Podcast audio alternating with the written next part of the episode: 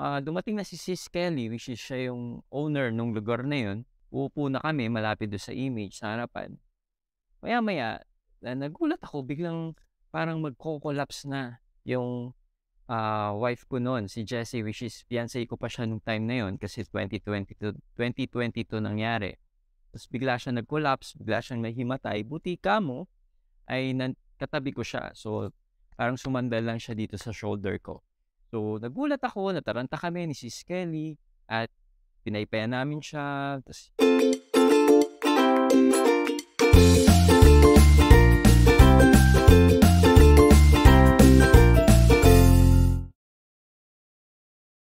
Hello mga ka-faith, Brother Adrian Milag here. And today gusto ko lang i-share itong na-experience namin na milagro ng aking pamilya which is because of the rosary.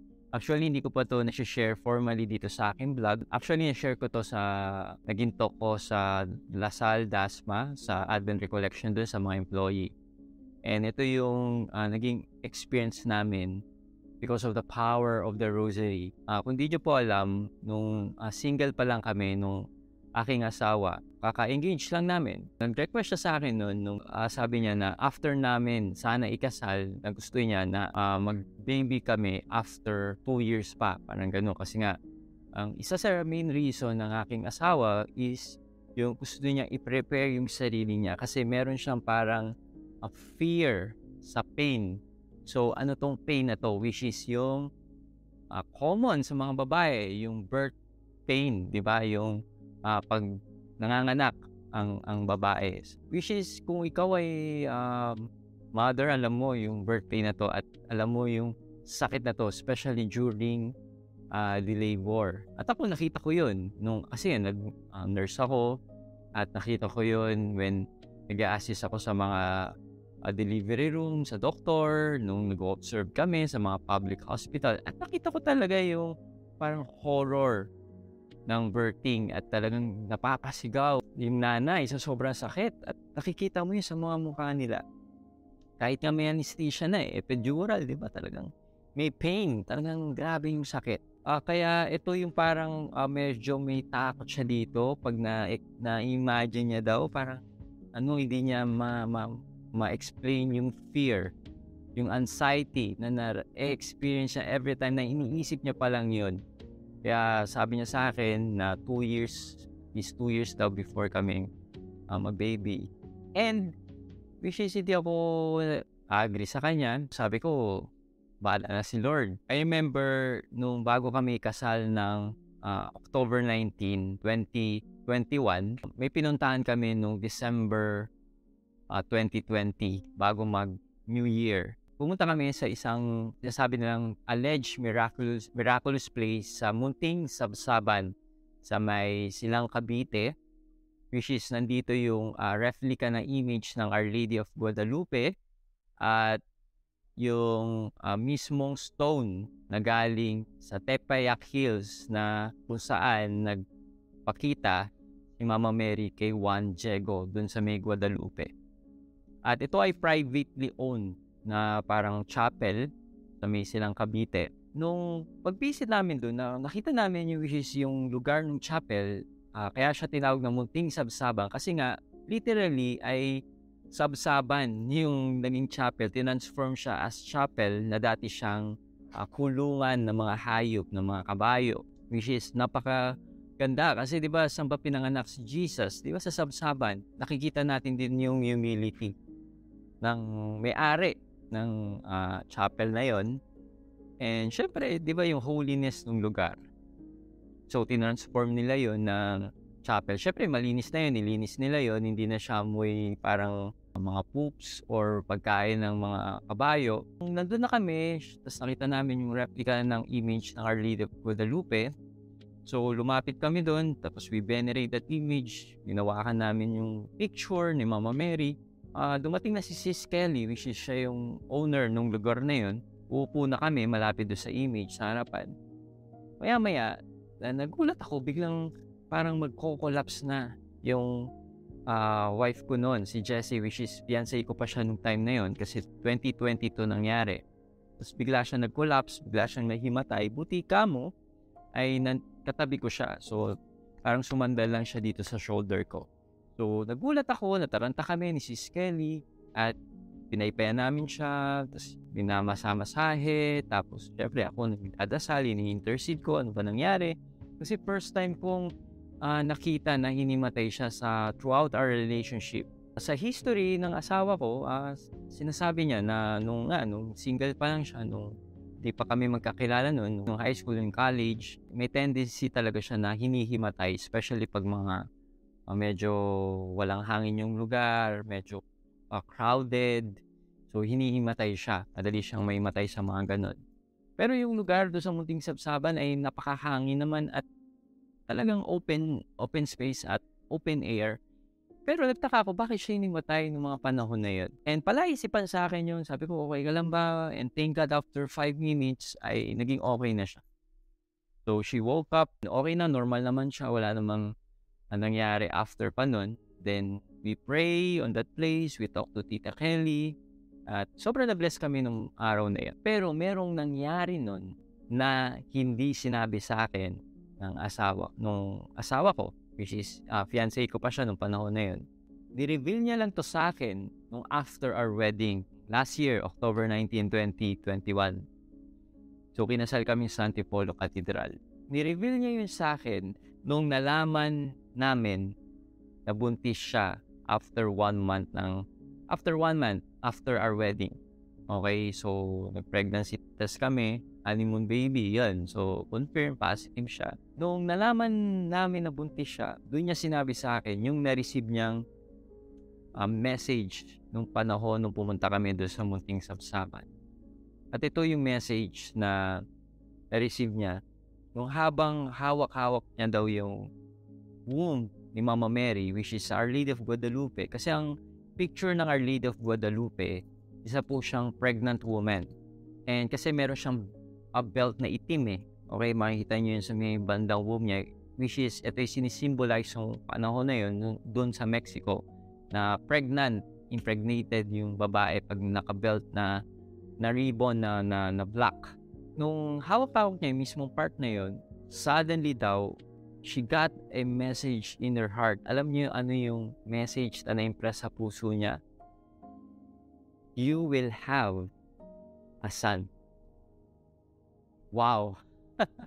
so, yung afternoon, nung narinig niya yon so, mga ilang minutes lang, so yun, inimatay na siya noon, no? Yun nga, doon sa mulking sabsabat. Pero hindi niya yung sinabi sa akin. And nung narinig niya, parang he was uh, wrestling with God. Parang sasabi, no, no, no, Lord, ayoko, ayoko kasi she's terrified with, with, with pregnancy, with birth pain. So, hindi pa talaga siya ready para doon. Kaya nung nalaman niya na buntis siya, one month after our wedding, doon niya ni-reveal sa akin yung naging message sa kanya nung pumunta kami doon sa munting sabsabat. Sabi niya na sure siya na ang magiging gender nung magiging anak namin ay lalaki. Kasi nga, you will have a son. Yes, after uh, four months, three months, yung titig tinignan na yung gender, lumabas nga, it's a boy. Kaya grabe, nagulat talaga kami noon. Actually, hindi siya nagulat. Ako yung nagulat. Wow, sabi ko, totoo nga yung message sa kanya noon. Throughout her pregnancy, talaga we dedicated our son to Our Lady of Guadalupe. Kaya nag uh, ginawa namin yung consecration to Our Lady of Guadalupe. Yung 43 days Mary's Mantle of Consecration to Our Lady of uh, Guadalupe. Then, kinonsecrate namin yung buong family namin and also kasama yung dinadalang bata ni Jessie that time at pinangala, pinangalanan namin siya na uh, Ivan Diego. Kaya Ivan Diego siya kasi nga dahil kay Juan Diego. Okay, so bakit Ivan? Ang Ivan kasi is Russian and Russian form siya ng Jan, ng Juan. Kaya Ivan, Ivan Diego. Juan pa din yun. Medyo pinasosyal lang Ivan. yun yung naging story nun. Then we consecrate him to Mama Mary under her mantle of protection. Merong uh, hinihiling yung asawa ko nun.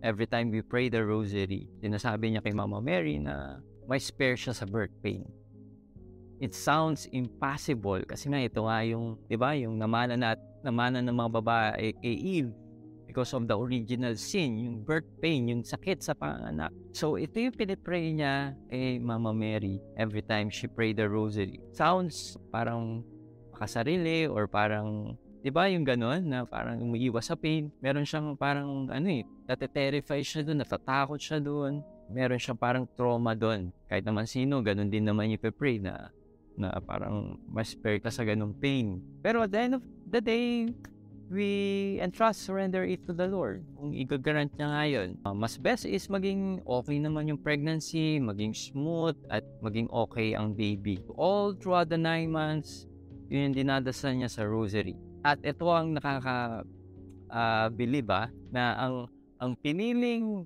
way ng uh, birthing ng aking wife is water birth which is hindi common dito yan sa Pilipinas ang water birth delivery is yung nakikita nakita niyo na yan, 'di ba sa mga artista yung uh, sa bathtub, uh, sa isang pool, walang anesthesia 'yon. All natural talaga lalabas yung bata sa tubig, 'di ba? Which is si Mama Mary, walang anesthesia niyang nilabas si Jesus. Pero na-spare si Mama Mary sa birth pain kasi nga she is conceived without sin. Walang original sin si Mama Mary. Yan ang dogma natin bilang isang katoliko na yung sa Immaculate Conception. Kasi in-spare si Mama Mary doon. So pinili ng asawa ko is water birth, walang anesthesia. Masakit talaga yun kasi nga walang anesthesia yan.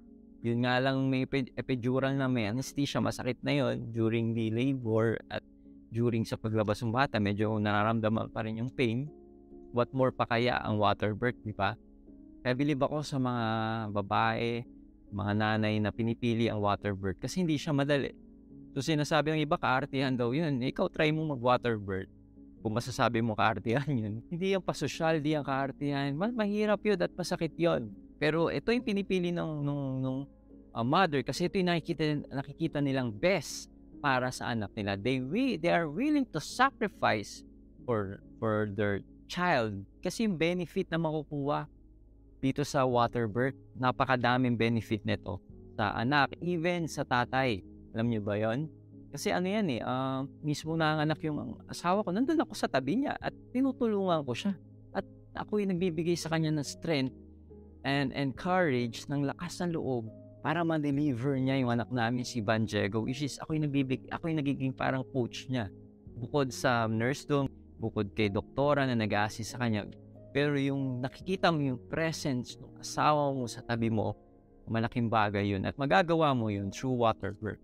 Eh, ito yung piniray namin, diniscern namin, at pinagpilian namin na gawin na way ng panganganak ng uh, asawa ko. Tinatanong ko siya na, sabi ko, sigurado ka ba talaga na ito yung gusto mo? Kasi, iba meron kang a fear sa, sa birth pain, pero bakit yan pa yung gusto mo? Sabi niya sa akin, ito yung nadidiscern ko na gusto ni Lord para sa atin, para sa anak natin. Nirespeto ko yung desisyon niya. Nakahanap kami ng isang water birth practitioner dito sa Antipolo, sa din katoliko at napakabait ni doktora. Throughout her pregnancy ay syempre may preparation yun. Kaya umaten kami ng birthing class.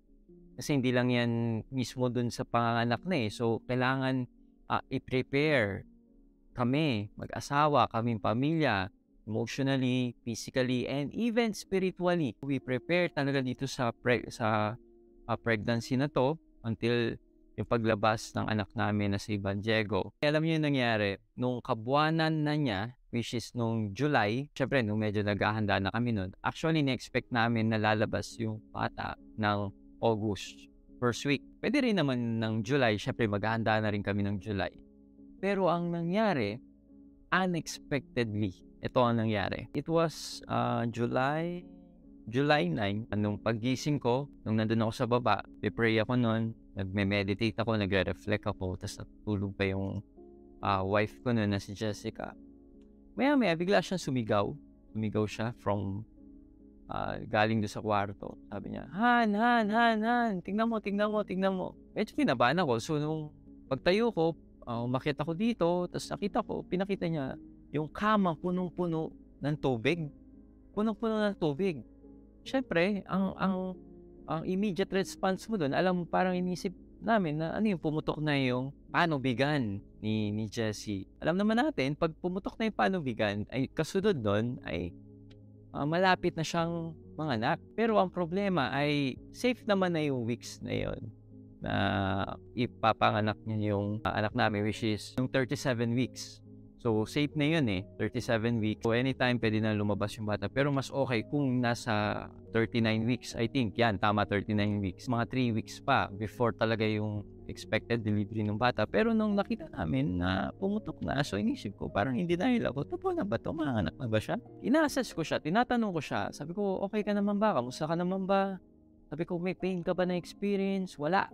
Wala siya na experience any pain. Kasi pag ang sign of labor, yung may pain-pain na yung konti, nagko-contract na yun, pero walang any sign of pain. Buwaba na siya, relax-relax kami, kumain, ganyan. Uh, nag-observe kami, syempre, ni-report namin doon sa OB namin. Tapos, tuloy-tuloy pa rin yung, yung leakage ng tubig.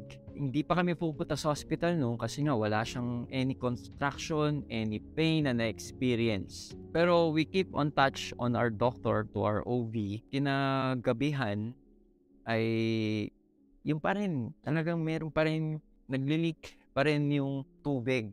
Then tinatanong ko siya, ah, kamusta ba yung ano, meron ka ba nararamdaman na pain or con- contraction? Sabi niya, medyo parang konti.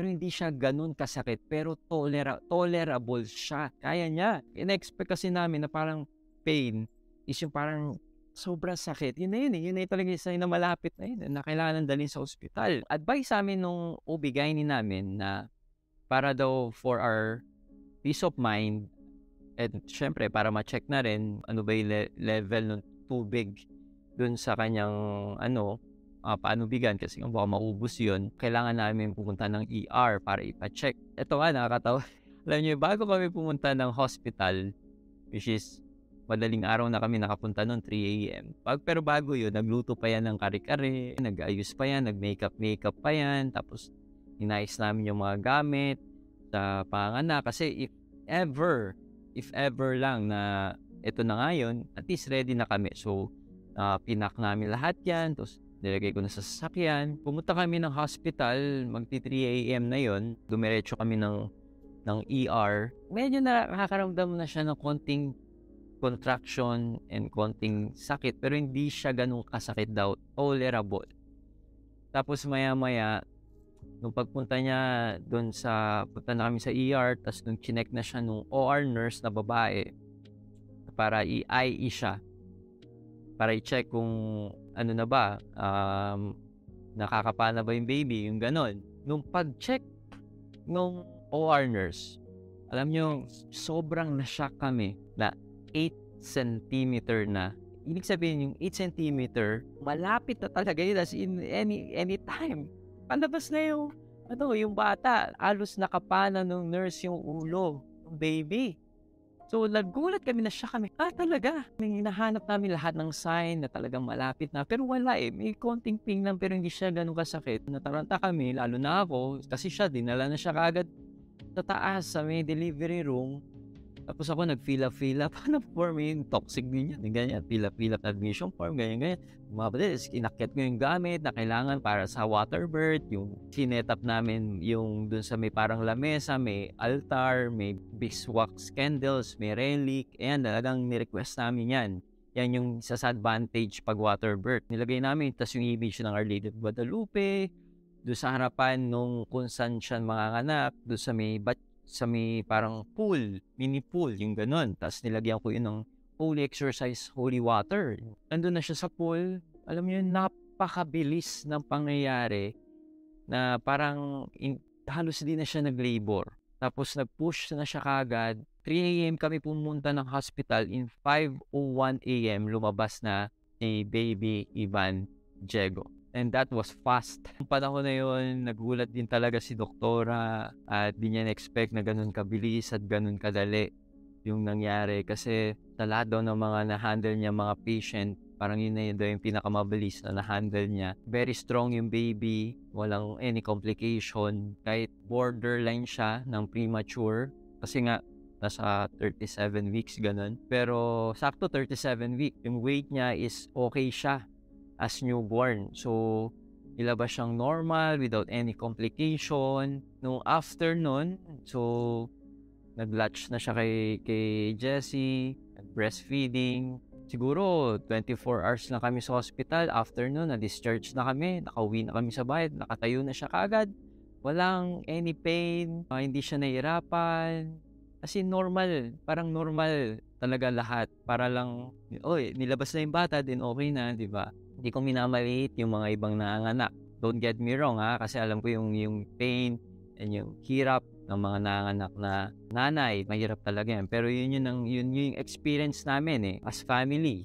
Which is, ito yung dinasal namin. Ito yung hiniling namin sa rosary every time we pray and kaya nga kinonsecrate din namin yung bata kay Mama Mary. So after 24 hours, lumabas na kami sa hospital. Every time na naalala namin to and every time we reflect on what happened last six months kasi nga magsi six months na anak namin doon namin nakita yung milagro na binigay sa amin ni Mama Mary because of our devotion to Rosary. Prayers na yon about birth pain ay parang granted.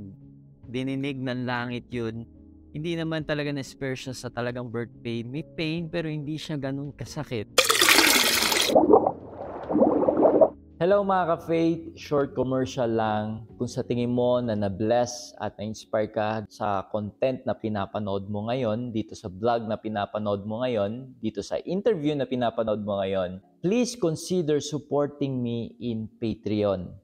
Alam nyo mga ka-faith, when you support me in Patreon, ay matutulungan nyo ako na makapag-produce pa ng mga ganitong klaseng vlog at interview na alam ko na makakatulong sa inyong Catholic faith. Kasi itong ginagawa ko ay hindi po libre to, lahat to ay may cost, 'di ba? Yung mga ginagamit ko sa editing, sa mga software, sa mga device na kailangan ko pang gamitin para mas mapaganda ko pa yung mga interview at content na gagawin ko. And through your help, through your support, ay mas matutulungan nyo ako na mas ma-improve lahat ng ginagawa natin dito sa ating online evangelization through your support in Patreon. Ano nga ba ang Patreon? Alam nyo, pag kayo ay nag-decide na isupport ako sa Patreon, ay uh, bibigyan ko kayo ng exclusive content na galing sa akin na pwede nyo ma-access at also uh, exclusive content na mula din sa mga kilalang Catholic speaker at mga na-interview ko dito sa aking vlog na hindi ko ina-upload sa YouTube at ma-access nyo lang to dito sa Patreon. If you want to be part of my Patreon group, ilalagay ko yung link sa taas or sa baba ng video na to or dito sa mismong uh, vlog na to, ilalagay ko yung details na yon kung paano ka pwedeng maging part ng aking Patreon group. Thank you so much. So pagpatuloy na natin yung pinapanood mo. God bless. Parang ganung prayers na hinihiling namin, especially ng aking asawa, dininig yun ng Diyos because of our devotion to Mama Mary, to Our Lady of Guadalupe, and our prayers sa rosary every time na tinataas namin yun tuwing nagdadasal kami ng rosaryo. Shinare ko to sa inyo, itong kwento na to, hindi para magmayabang, to brag, uh, impress sa inyo na favored one kami ng asawa ko. Hindi. Very powerful ang rosary.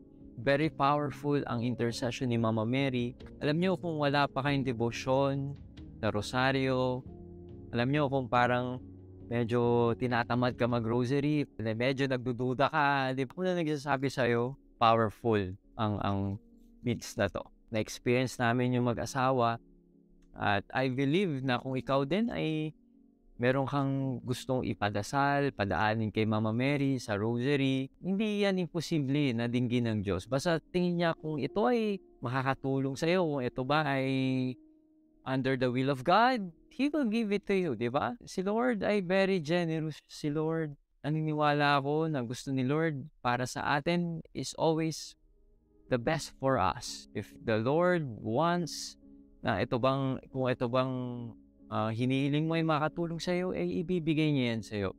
Kung ito bang uh, hinihiling mo ay para mag-glorify siya, baka tulad ng ginagawa ko ngayon, kinukwento ko yung, yung powerful na testimony na to because of the prayer of the rosary, di ba? At the end of the day, yes, meron tayong mga hinihiling, meron tayong mga prayers, but at the end of the day, we entrust and surrender it to God. Let His will be done. Diba, mangyari man yun or hindi. Ang mahalaga ay lumalim yung pananampalataya mo sa Diyos. Ito ay nagpalapit lalo sa iyo sa Diyos. Amen? Alam mo, ang prayers natin ay hindi lang yan basta sasagutin ni Lord eh ang, ang prayers natin dapat it change us. It mold us to become more like Christ. 'Di ba? It added value on our on ourself, on our character.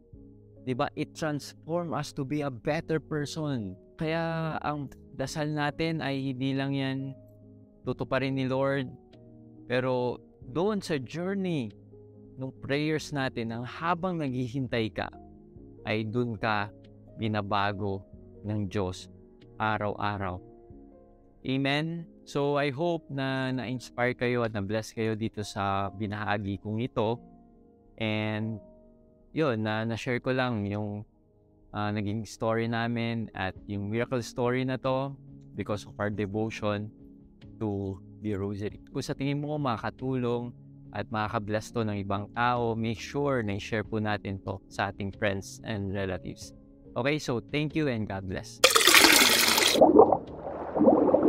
I heard this many uh, times, especially in the children, that there are demonic uh, application like games. Yes, uh, yes. Have you heard? I would say that that's the entertainment industry, where a lot of the things that children are exposed to is exposing them to the world of the demonic.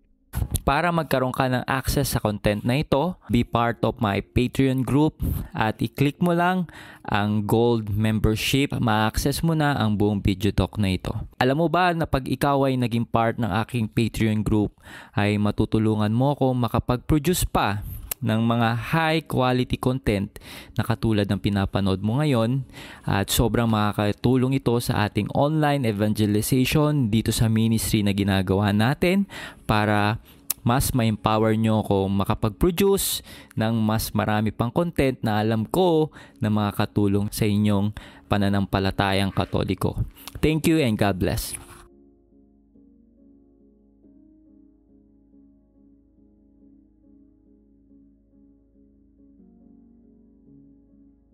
So that's it. Thank you for watching this video. I hope na na-bless at na-inspire ka dito sa aking vlog. Make sure na i-like mo at mag-comment ka sa baba ng video na to at mag-subscribe ka sa aking YouTube channel para lagi kang updated sa mga bagong vlog na gagawin ko. At huwag mo din kakalimutan na i-like ang aking page. So this been Adrian Milag encouraging you to live your life to the fullest. God bless you more abundantly.